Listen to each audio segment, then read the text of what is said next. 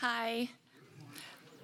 My name is Brenna Patel, and I am a part of the Mint Hill Community Group. And this morning's reading comes from Genesis chapter 45, verses 16 through 28, and chapter 26, verses 1 through 4. The news soon reached Pharaoh's palace. Joseph's brothers have arrived. Pharaoh and his officials were all delighted to hear this. Pharaoh said to Joseph, Tell your brothers, this is what you must do. Load your pack animals and hurry back to the land of Canaan. Then get your father and all of your families and return here to me. I will give you the very best land in Egypt, and you will eat from the best that the land produces. Then Pharaoh said to Joseph, Tell your brothers, take wagons from the land of Egypt to carry your little children and your wives, and bring your father here. Don't worry about your personal belongings, for the best of all the land of Egypt is yours. So the sons of Jacob did as they were told. Joseph provided them with wagons, as Pharaoh had commanded, and gave them supplies for the journey. And he gave them each or he gave each of them new clothes. But to Benjamin, he gave five changes of clothes and 300 pieces of silver. He also sent his father 10 male donkeys loaded with the finest products of Egypt, and 10 female donkeys loaded with grain and bread and other supplies he would need on his journey. So Joseph sent his brothers off, and as they left, he called after them, Don't quarrel about all this along the way. And they left Egypt and returned to their father Jacob in the land of Canaan. Joseph is still alive, they told him, and he is governor of all the land of Egypt. Jacob was stunned at the news. He couldn't believe it. But when they repeated to Jacob everything Joseph had told them, and when he saw the wagons Joseph had sent to carry him, their father's spirits revived. Then Jacob exclaimed, it must be true. My son Joseph is alive. I must go and see him before I die. So Jacob set out for Egypt with all his possessions. And when he came to Beersheba, he offered sacrifices to the God of his father Isaac. During the night, God spoke to him in a vision. Jacob, Jacob, he called. Here I am, Jacob replied. I am God the God of your father, the voice said, Do not be afraid to go down to Egypt, for there I will make your family into a great nation. I will go with you down to Egypt, and I will bring you back again. You will die in Egypt, but Joseph will be with you to close your eyes. This is the word of the Lord. Good morning, Christ Central. Thank you, Brenna. Um, I don't know what you got going on full time, Brenna, but you could easily read scripture like on you have a YouTube channel and everything, you know? to just man, I mean, you know, to bring her voice home to, to the kids and everything, that would be awesome. Um, yeah, yeah, yeah. You got you got something going on there. You got a calling or something. I don't, anyway, uh, but thank you, thank you for reading the word to us this morning. Uh, like many of you this morning when I got up, I was like, "It is how cold is it? Uh, what's going on here?" It's like winter's last stand right now. Uh, and, you know, I mean, what I appreciate about what we're going through right now is that this, the seasons are like limitations for us, right? And it reminds us that we can't just live our lives any way that we want to, uh, that uh, we have to find some way to be able to live within the boundaries of, of these different seasons, right? And of course, it's different places, different parts of the world. But at least here where we are, uh, as we're waiting for winter to disappear and spring to come in, we're forced to slow down for a second and change the way that we do things. And that's good for us. Right? Mean, studies have shown that as human beings have tried to live beyond their limits, they begin to suffer more from anxiety, uh, even depression, and all kinds of different things. Um, but uh, these limitations also remind us that God cares for us, that He is with us, uh, that He has an intention for our lives. So I, I, embrace these limitations, even with a little bit of grumbling, because I've, I was enjoying the nice warm temperatures, um, just like many of you. And but it's coming. It's coming. And, uh, and, and speaking of seasons changing, Easter is also on the way. Easter is coming, and as we, uh, uh you know, uh, pastors here talked about and elders had talked about uh, what, what way that we could prepare ourselves for Easter as it approaches. And one of the things that we decided to do was to uh, have this new sermon series in which we're talking about echoes of Jesus in the Old Testament. How does the old, what are things that we can learn from the Old Testament that prepare us for the life and the ministry of Jesus? To show us more about what he came to do, what he came to accomplish for the world and for his people. And so we started this series by looking at the patriarchs. And the patriarchs were those individuals that, uh, as we read through the Old Testament, they were the ones that the Lord used to, um, to continue to progress, make progress in the kingdom of God on earth as he was moving from Genesis and we're moving all the way to Revelation. And uh, they are the, the fathers of the biblical faith. Now, we could easily do a sermon series also about the matriarchs of the faith, and in a lot of ways, um, both are assumed when we're talking about the patriarchs. But this morning, I wanted to do, as you have already heard, focus on a particular patriarch of the faith, and that is Joseph. And sort of like as a sidebar, you kind of get a little bit of Moses in this as well. You heard from uh, Elder Mike Moore this morning about his, his love for the life of Moses and the ways that the Lord has just revived his heart and learn more from him. And I think we're going to hear a little bit about Moses this morning as well. Um, and the, the way that I think we're going to get there is by looking a little bit at the background of this text. And so, um, what you've heard already is about the life of Joseph.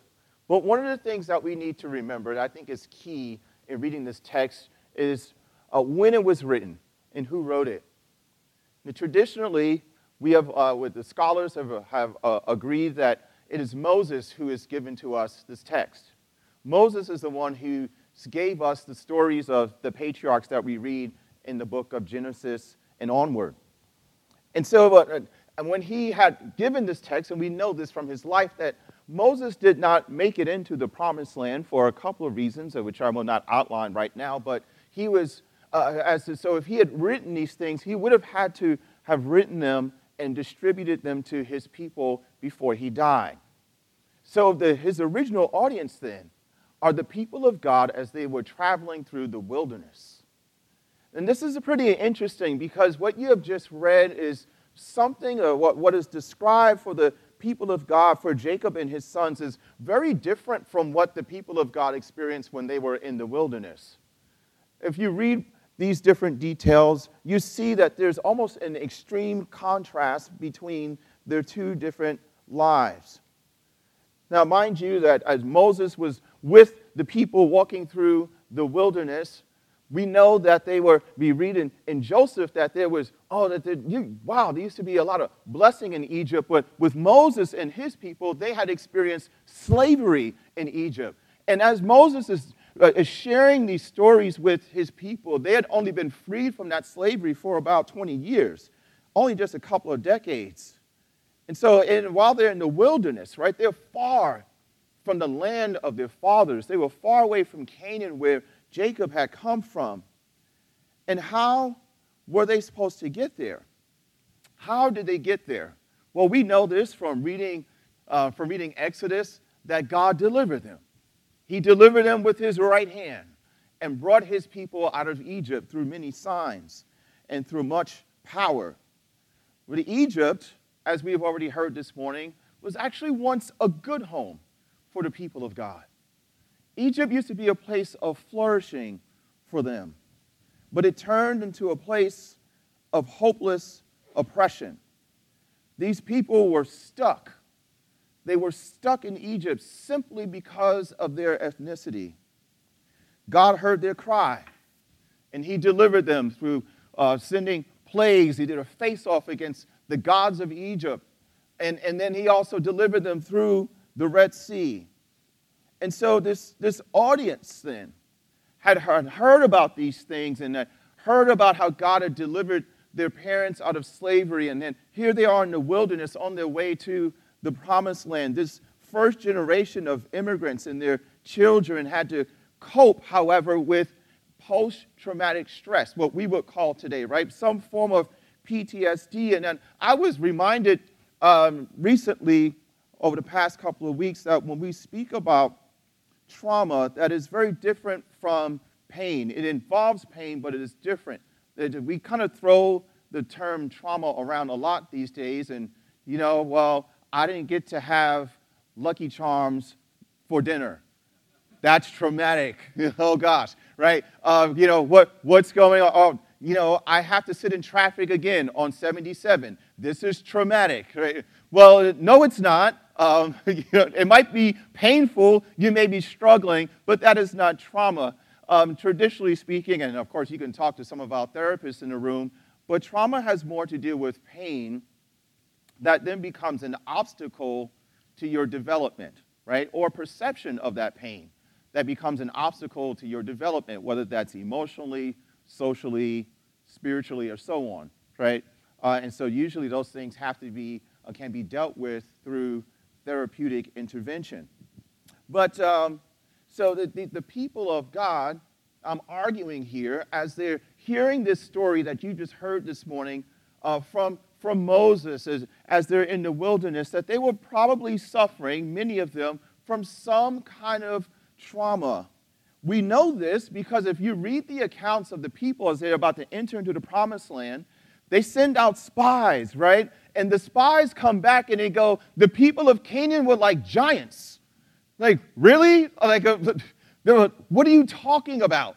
Right? The, their fears were exaggerated. Something was going on in their hearts where they saw people who looked just like them and they thought they were giants. Something is wrong emotionally. Right? And they have been freed from darkness, freed from slavery in Egypt, but they, hadn't, they were not completely free just yet. Right? And, and so they, uh, but I, there must have been many people during this time who thought, man, we would not be in this spot where we are struggling emotionally as we're moving towards something that, that we believe that God is moving us toward, we would not even be struggling right now if we had not ever gone to Egypt. We wouldn't even be in this mess right now if it hadn't been for our forefathers being in Egypt. But the people, as they're suffering from the tensions of life, standing at the precipice of hope, but being held down by their fears, they they must have, they, they needed to hear and get some, get some answers as to why they were in that spot. And so it must have been a relief to them. It must have been at some level to finally get some answers as Moses retold the story of their ancestors again in chapter 46, um, verses 3 and 4. Let me get to it myself. This is what the Lord says. This is what he reveals through Moses, right? Uh, as Jacob is, is called aside by the Lord, and in verse 3 he says, The Lord says to Jacob, I am God, the God of your father. The voice said, Do not be afraid to go down to Egypt, for there I will make your family into a great nation. I will go with you down to Egypt, and I will bring you back again. You will die in Egypt, but Joseph will be with you to close your eyes. They were in this spot, this tension of life, because God had made a promise to them.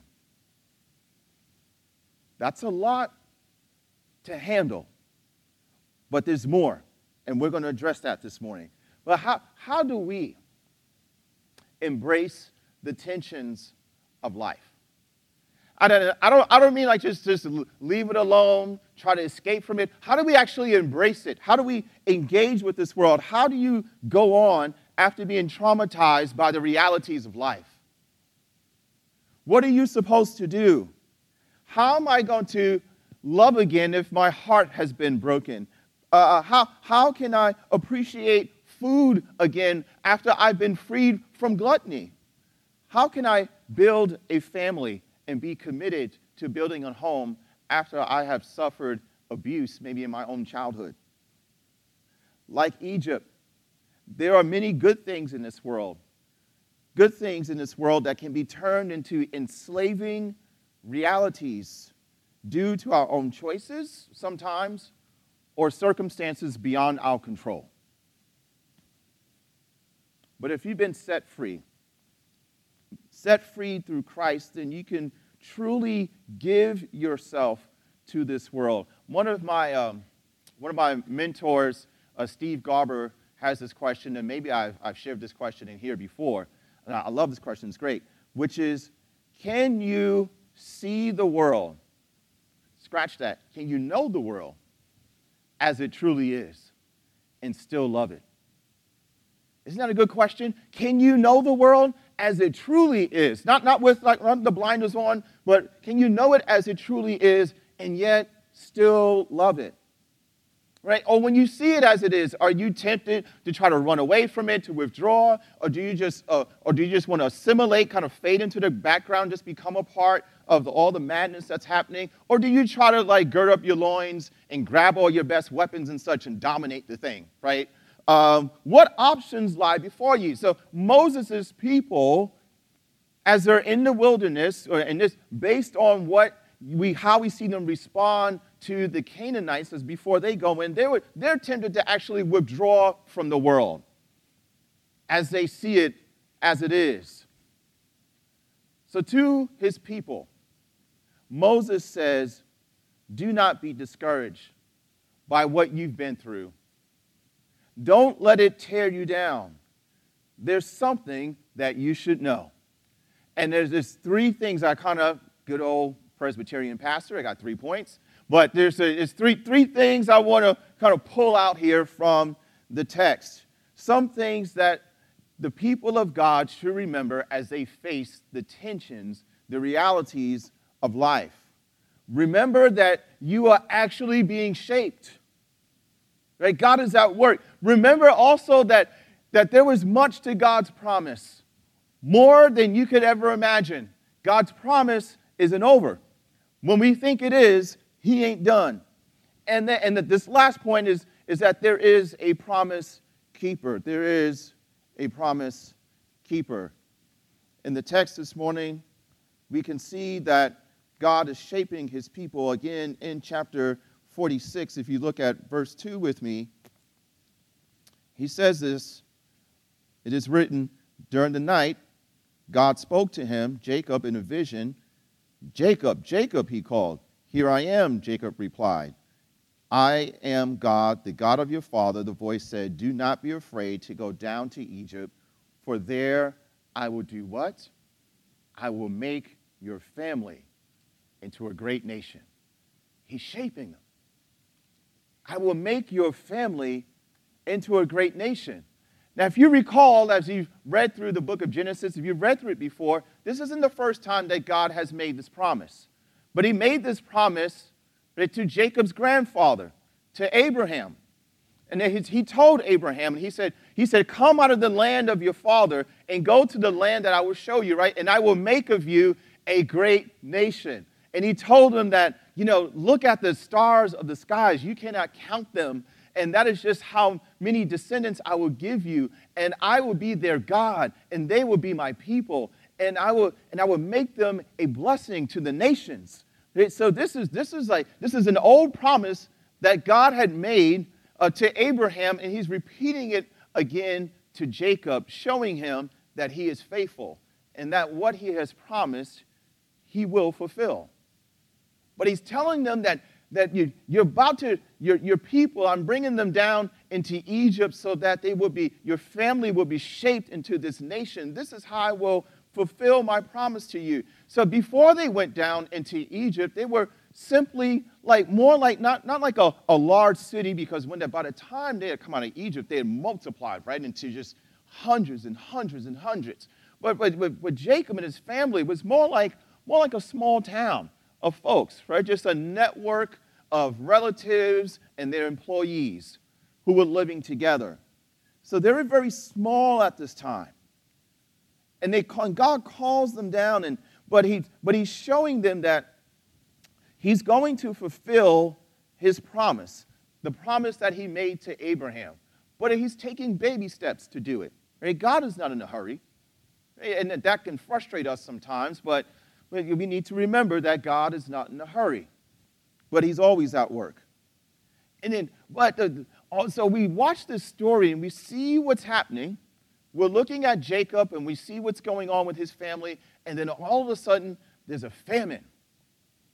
So now the promise is threatened. What is God going to do? And he calls out to Jacob and he says, Do not be afraid to go down to Egypt, for I will make of your family a great nation. And he calls out to Jacob through his son. And I won't get into all the specifics here, but if you go back into Genesis and you read even more the background of Joseph and his relationship to his father, this is a beautiful thing to hear from his son. I mean, he even said in the text that, um, that we just heard this morning that Jacob's heart, his spirits were revived because he heard that his, his son, who he thought was dead, is now alive. And so Joseph is the one who sends word and he says, I want you, daddy, to come bring the, the relatives, as Pharaoh says, bring them, send them down here, come on down to Egypt. And he knows that if you, daddy, if you don't come down here, if you don't come here with the family and with everybody else that's with you, you all are going to be dead in the streets within five years. But I have the opportunity to rescue you. I have the opportunity. Dad, you can't stay home. I know you're comfortable there. I know it's like it's, it's what you're used to, and you've got everything in its right place, and all the all the things that make you feel like uh, um, stable. But it's it's about to be ruined. You can't stay home. You need to come out, or there will be no great nation. I'm calling you out, Dad, by the word of God, so that His promise might be fulfilled.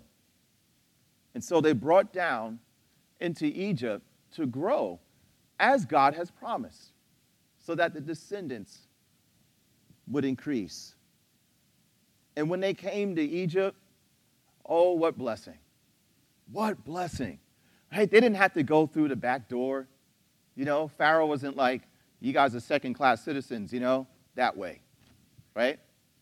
They didn't have to do that. They didn't have to move into the red line section of Egypt.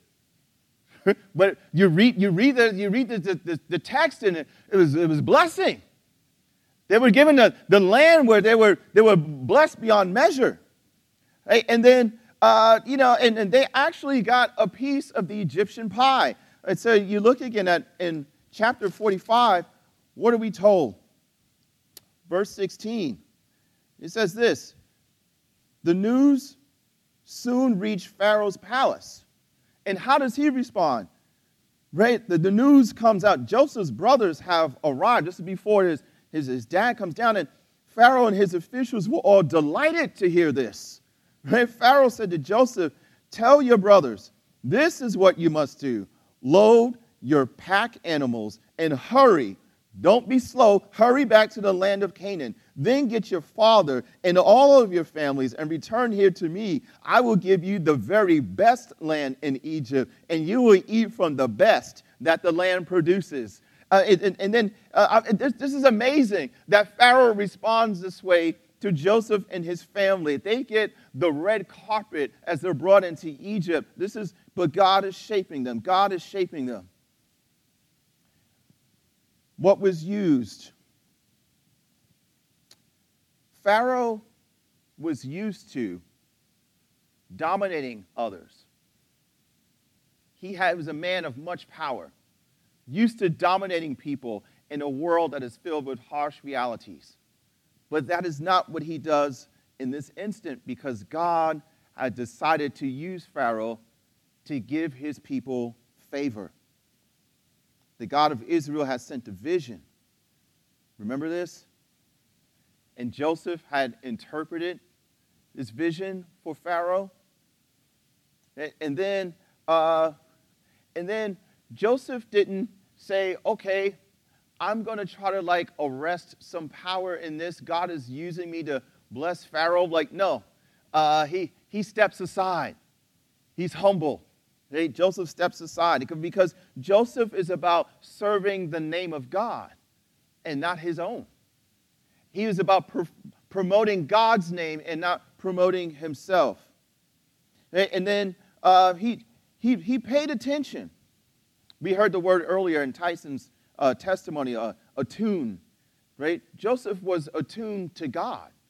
He was, he was paying attention to God, who was inviting him into the details of what was going on behind the scenes in Egypt.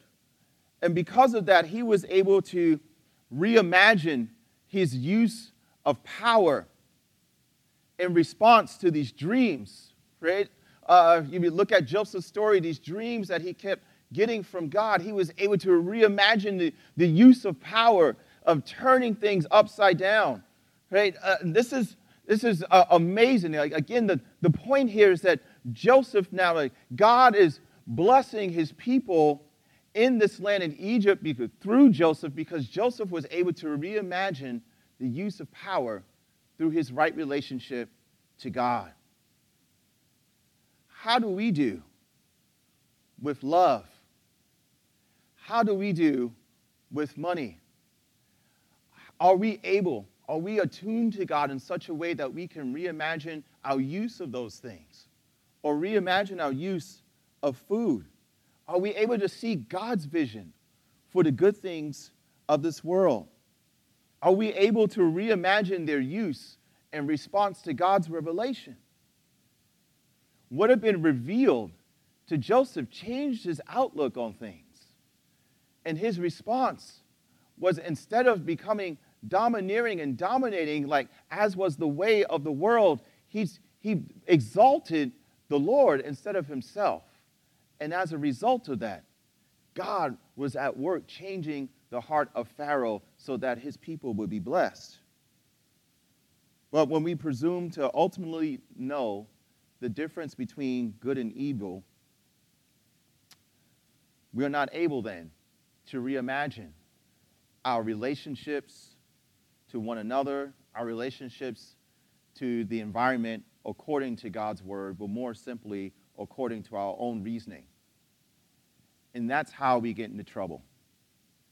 That's how we end up being enslaved in Egypt. Right? The future Pharaoh, as we learn later on in Genesis, he embraces what you could call sort of these Machiavellian ethics. Right? He, uh, he, he, he wants to subdue all threats to his power. And if you read that story again, you know, what does he do? Uh, he, he had actually enacts some kind of movement of population control. He says, wait, wait. He begins to look around. He said, wait a minute. These Hebrews, there's just too many of them. Right? They're going to outnumber us and take over this country. We've got to do something about this. And what, what does he do? He begins an infanticide. He begins killing infants. You remember this? All right? And, and so, uh, and, and, and then he also enslaves the people. This is completely different than but, God's way of using power. But somehow God is shaping his people through this. So then uh, he had forgotten, this Pharaoh had forgotten that the welfare of his very nation belonged to the God of all creation. Not to himself, not to his genius, not to his abilities, but to the God who had brought these Hebrews into his land. And so the, the people of God had become oppressed by their ruler. And they were placed on the margins of society, even though their God was the creator of the universe. The Pharaoh was about his name and not God's name. So the descendants of Israel's sons, however, were not to be that kind of people. They were not to be the kind of people who take their power and lord it over others, enslaving them, doing to them whatever they wanted to, whenever they felt like it. They were not to behave this way. They was not becoming of those who are the people of God. And now they would have 400 years of history to show them why they should not live that way. 400 years to become the kind of people who would be a great nation, and not only that, but a blessing to all nations, rather than an oppressor of all nations. God was at work changing his people so that they would be a blessing to the world and therefore fulfill his promise. I mean, look, if you're you can't you're not blessing if you're oppressing. Right? It's just, you know, if you're busy oppressing people, that's just, that's not helping them out. Right? And, and yet, each of us can sometimes find ourselves in a dark place, a place in which we feel like we are oppressed. It might be a terrible relationship.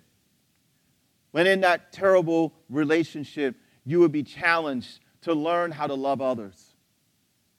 And that dark place may be a broken home, but if, uh, if that's me, if I'm in this broken home, you would be challenged then to learn how to develop a hospitality for your neighbors. That dark place might be a lost promotion, right? I mean, you just, you come, you've come up against that glass ceiling one too many times. You, you have been passed over by the person who didn't deserve to have that, but they were given preference for some unjust reason. And that's a dark place. It feels oppressive. How, how will I be challenged in that? How can I be shaped in the middle of that? Well, well, you might become someone who, through that situation, now has a heart for equity and now has a heart to be attentive to those that you have charge over. You are being shaped in the dark places of life. God is at work. You know, and then there's like this, um, this other sort of obvious lesson for the people of God as they look back on this. Don't trust Egypt, right? Just don't do it. Uh, you kind of know how they are, right? Uh, I mean, you know, just, just don't. But good things easily become snares when we do that, right? Good things easily become snares when we uh, allow ourselves to descend into fear and we no longer trust, um, can put any amount of trust in any kind of person or institution, not the trust that belongs to God, but just basic trust. When we just start cutting stuff off, you know, because they've just been hurt too many times. This is just too bad. I can't forget marriage, forget friendship, forget relationships, forget the church, forget schools, forget government. I'm done with all that. Uh, we, we, we, we then get ourselves caught into snares. Because we're going to look for something else. And we'll find then that we, be, that we give our allegiance to some other good thing for our identity and for our future. But we can still become enslaved to that.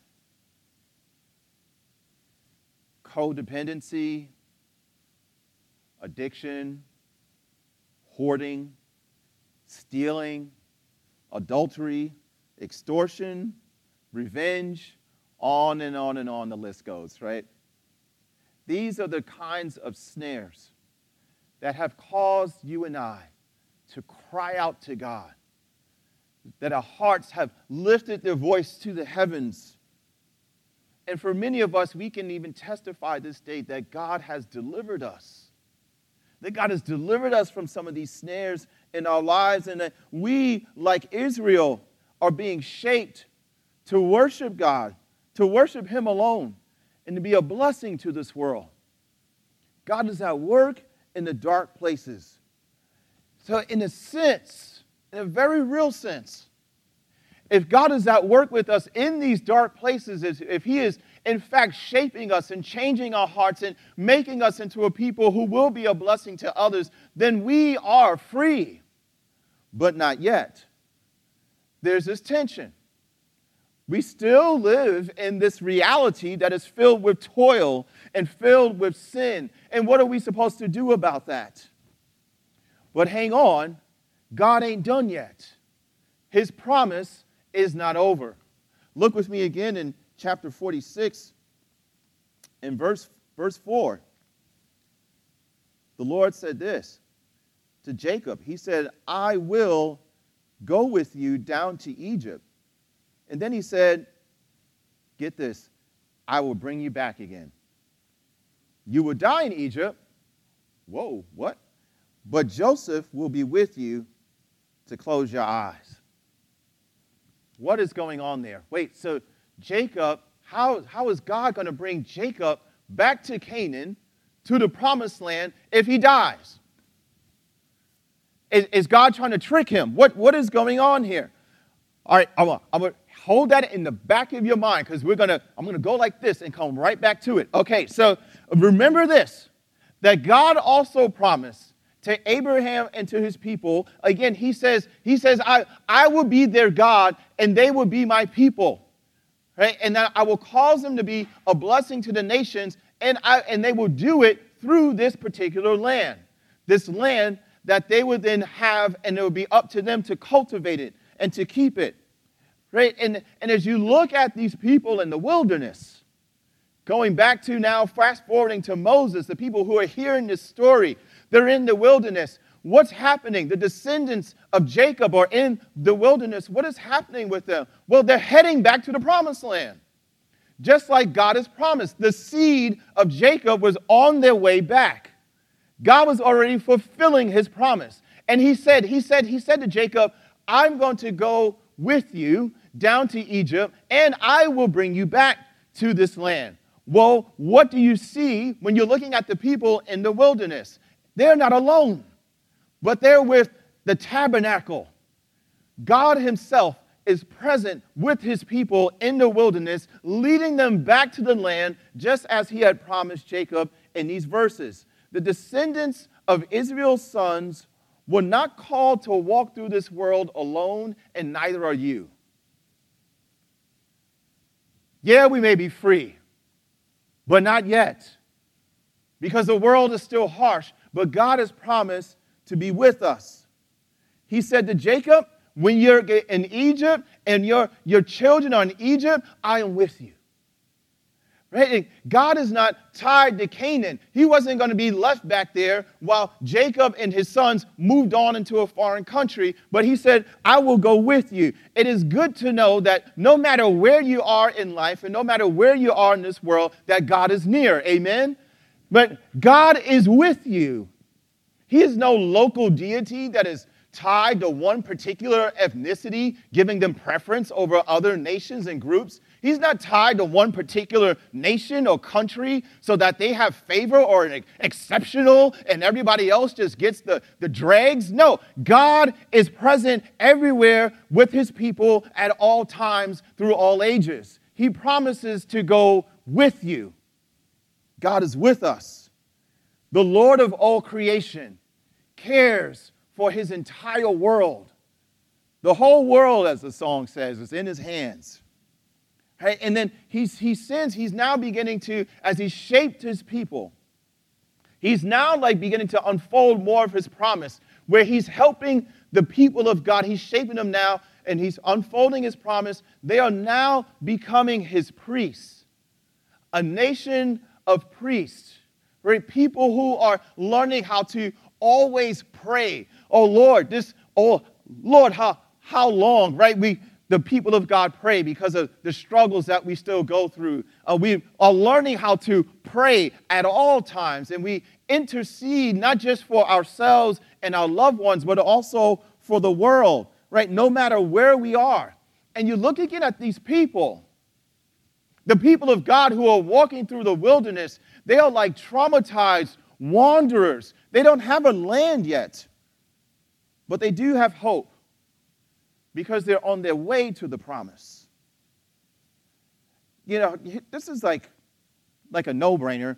It's, it's pretty hard to establish any kind of civilization if you're nomadic, right? If you're, how are you going to like set up museums and, you know, stable government and all that kind of stuff if you're always moving about? It's just impossible. But if you have a land, you've got stability. And that shows favor for people. Right? It's there's favor for a nation. You're able to build something. And so here we are during this era of the patriarchs, where we see a people who were formerly enslaved.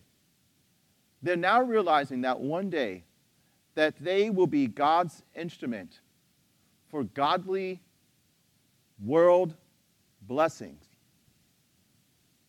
They will be the instrument that will begin to create a new culture, a new society that will change the entire world.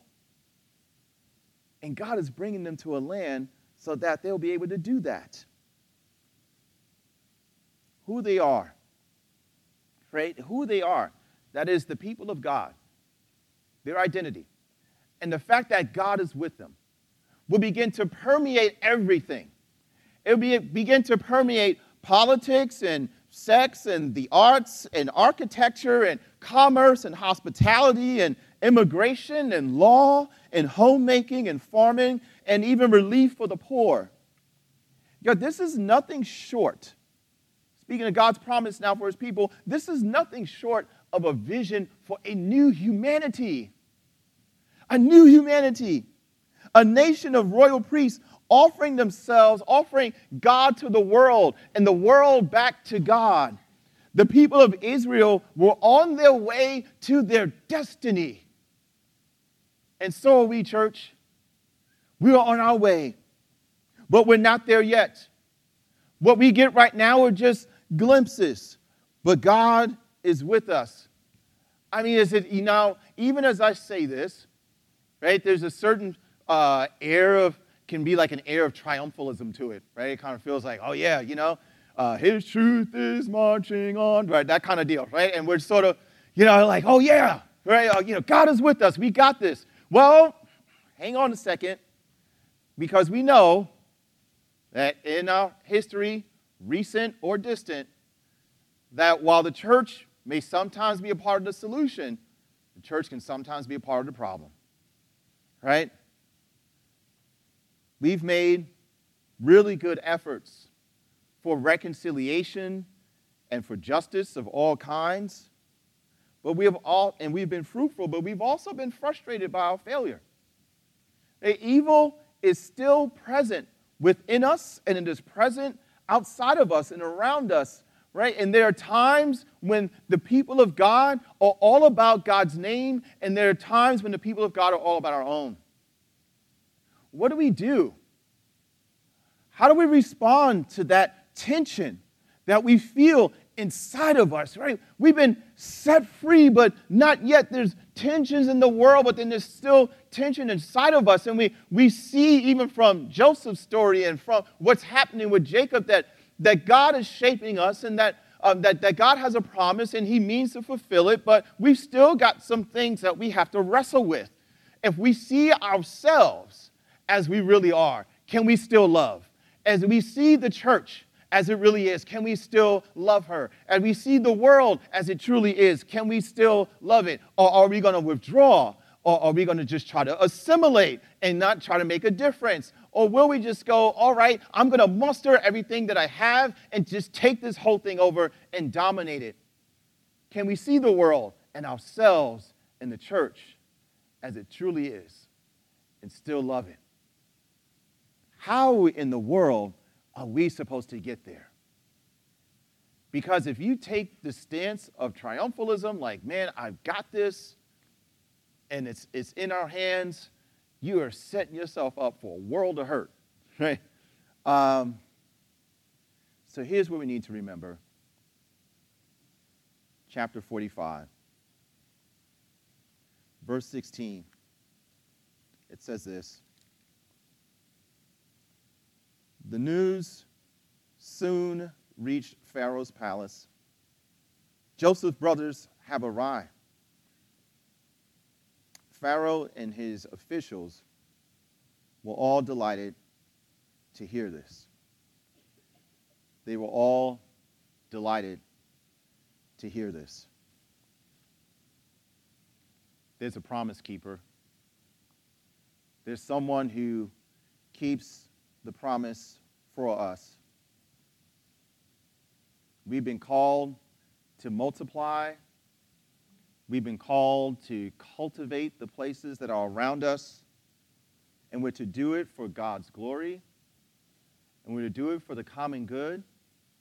And it is a call that is given to us that is older than Abraham. You think back to Genesis chapter 2, where you see Adam and Eve, this same call was given to them. The call to be a royal priesthood is for every single human being. And then God was beginning to shape this nation of royal priests.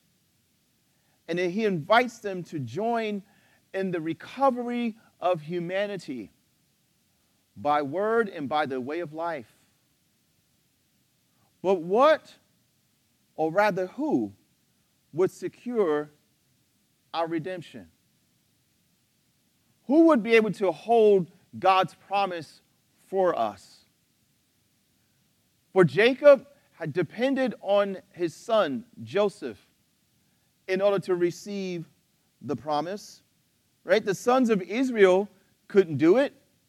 If we read their stories, like Reuben couldn't do it, Judah couldn't do it. Man, Judah, wow. Read about Judah and Tamar, right? Well, I mean, we already had a sermon on that. But just, right? And it's just like these, these they couldn't do it. They depended on Joseph. But first they had to, he was the first among his family to go down to Egypt. And he went down because he was betrayed by his brothers. But he lived a righteous life. And he kept loving others, even though he was persecuted. Even through his pain, he remembered his dreams. He remembered the things that he received from God. So he didn't assimilate to the he didn't assimilate to the rabble and the mess around him, right? He didn't sleep with Potiphar's wife. He had the opportunity. He didn't slander that, that cupbearer who forgot him.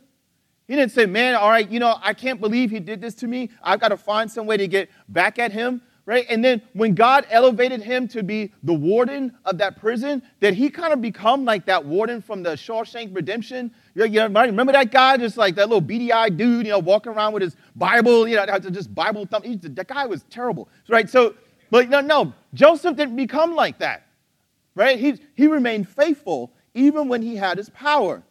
Why? because God was with him. If it wasn't for Joseph, Pharaoh and his servants would have cared less about some Hebrews that lived up in the suburbs, you know, up there in Canaan somewhere, right? I mean, this is Egypt, one of the most powerful nations in the world. But they would have all died if God's plan of redemption hadn't been at work through Joseph. And faithful Joe kept going. He kept doing what he needed to do, but he was only able to do it for a time because soon Joseph died. And then after Joseph died, recall the history. He raised up Moses, he raised up Joshua, he raised up Samuel, he raised up David, and guess what? All of them died.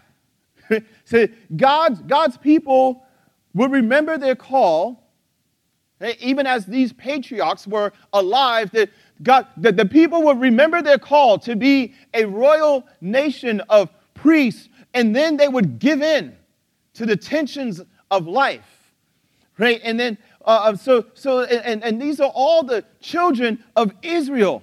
Not a one of them was able to secure the promise that God had made to his people and through them the world.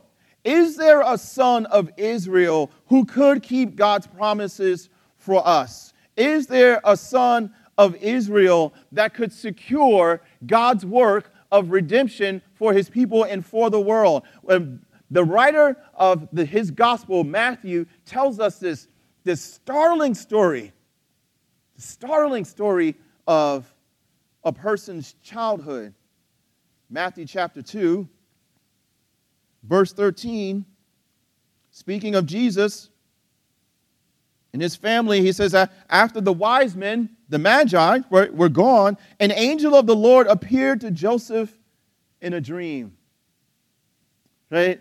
Uh, you, so, God, you already see here that God had given a dream to another Joseph, the father of Jesus. And he says this He says, Get up, flee to Egypt with the child and his mother, the angel said, Stay there until I tell you to return because Herod is going to search for the child to kill him. That night, Joseph left for Egypt with the child and Mary, his mother, and they stayed there until Herod's death. This fulfilled what the Lord had spoken through the prophet I called my son out of Egypt. So look at this. Uh, like the, the Pharaoh of Moses' childhood, Herod responds violently. he, he, he, he creates an edict that, that, um, that creates an infanticide. He begins killing boys, toddlers, babies, the holy innocents, right? Uh, and, and so people were wailing throughout the land because of this, this tragedy and this sort of this infanticide.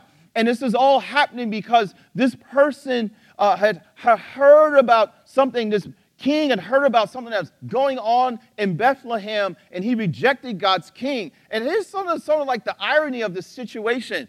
Now, now this situation is happening, right? Not in Egypt, but it's happening in Israel. Right? In God's land, this stuff is going on. Right? And, and but Jesus and his mother and his father end up seeking political asylum among the very people who enslaved his ancestors. But Jesus was rejected by his own people as he is by us when we ignore his rule, when we don't like what it might mean for our present or for our future. When we reject him, we do the same thing we wrestle. Lord, if I trust you, if I trust you with my failures, will I, will I fail again? Lord, if I trust you, will I get my heart broken again? If I trust you, will my competition beat me again? If I trust you, will I get sick again? I don't know about giving my all to Jesus. There is no redemption However, without receiving God on his terms. But Jesus went down to Egypt for us. Not only did he go down to another country, but he went down to the cross at the hands of Jews and non Jews. He went into Egypt representing us those who are enslaved to sin, the man who knew no sin, went into Egypt and God called him out. And the Son of God called out on the cross, My God, my God, why have you forsaken me? Do you see how much God loves humanity? Do you see how much God loves you? What God has promised will take place because of Jesus, the true son of Israel, the true son of Jacob, the better Joseph, because of the Son of God. He was the one who was rejected that we might know God's committed love for us forever, not only in the tensions of this life, but also in the life to come. Jesus rose from the dead. We'll celebrate that here on Easter. Jesus rose, and he assumed his role as, as king over heaven and earth. And in him, we will also rise to finally become royal priests in his presence in a new creation. Meanwhile, Emmanuel, God is with us. We don't need to withdraw. We don't need to just give in to the, the death dealing cultures of this world and assimilate, and we don't need to try to dominate the whole deal. But if God is with us, then we can know that He cares for us, especially, right, when in those times when we sort of get that physical response, as it were, from the trauma that we've experienced from this, this world that is broken. If we remember that God is with us and that we have a promise keeper, then we can engage this world we can be attentive to God and learn how to hold our plans loosely. And as we do that, then we together as God's people can work using our skill sets and using our talents and even using our pain and our trauma through a lot of care and through healing that comes over time. We can begin to pursue proximate peace and we can pursue proximate justice and we can pursue proximate friendship and proximate beauty and proximate love for a world that God loves with all of his heart and mind and soul and strength. we can commit ourselves to God's name and not our own because Jesus will redeem everything in his time. If we'll just hold on and wait for our Lord and see what he might do, God never disappoints. He never does. Joseph's family could testify to that. And then, and then, you know, his family, they had to leave behind their goods. I that, that, how tough must that have been? You know, they left behind their achievements, their own sense of security to follow him in order to live and to bless the world. And sisters and brothers, that is what we are called to do. To leave it behind so that we can live and be a blessing to the world.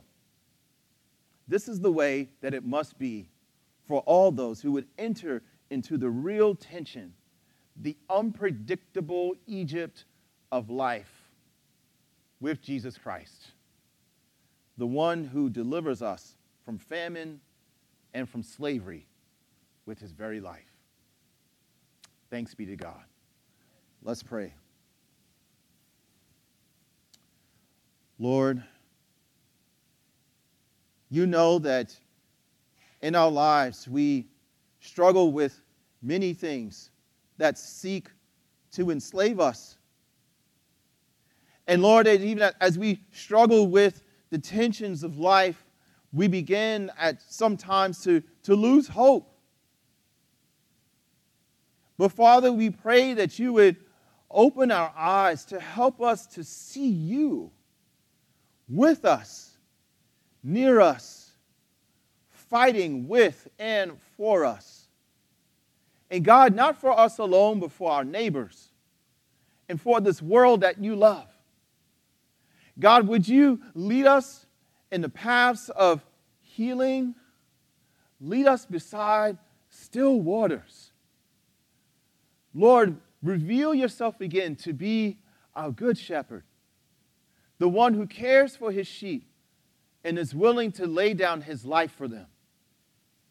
And Lord, as you do that, we pray that our hearts will be changed, that our desires to respond to the worries and the cares of this life in so many wrong and terrible ways, that our, our desire to do those would just would, would melt away and we would be consumed with a new desire to make your name great to, to magnify your name, even in the midst of our pain and of our struggles and in the struggles of those that we are witnessing around us.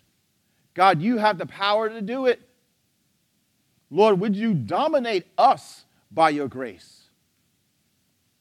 Would you help us to assimilate to Jesus, the one who entered into Egypt to set us free, so that we might live with you and with him by the power of your Holy Spirit now and forever.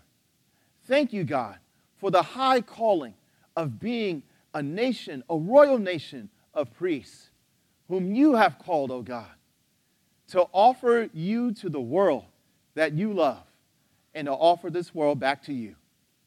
Help us to do it, God, not according to our goodness and our strength, but according to your might and your glory in your love your sacrifice, your grace.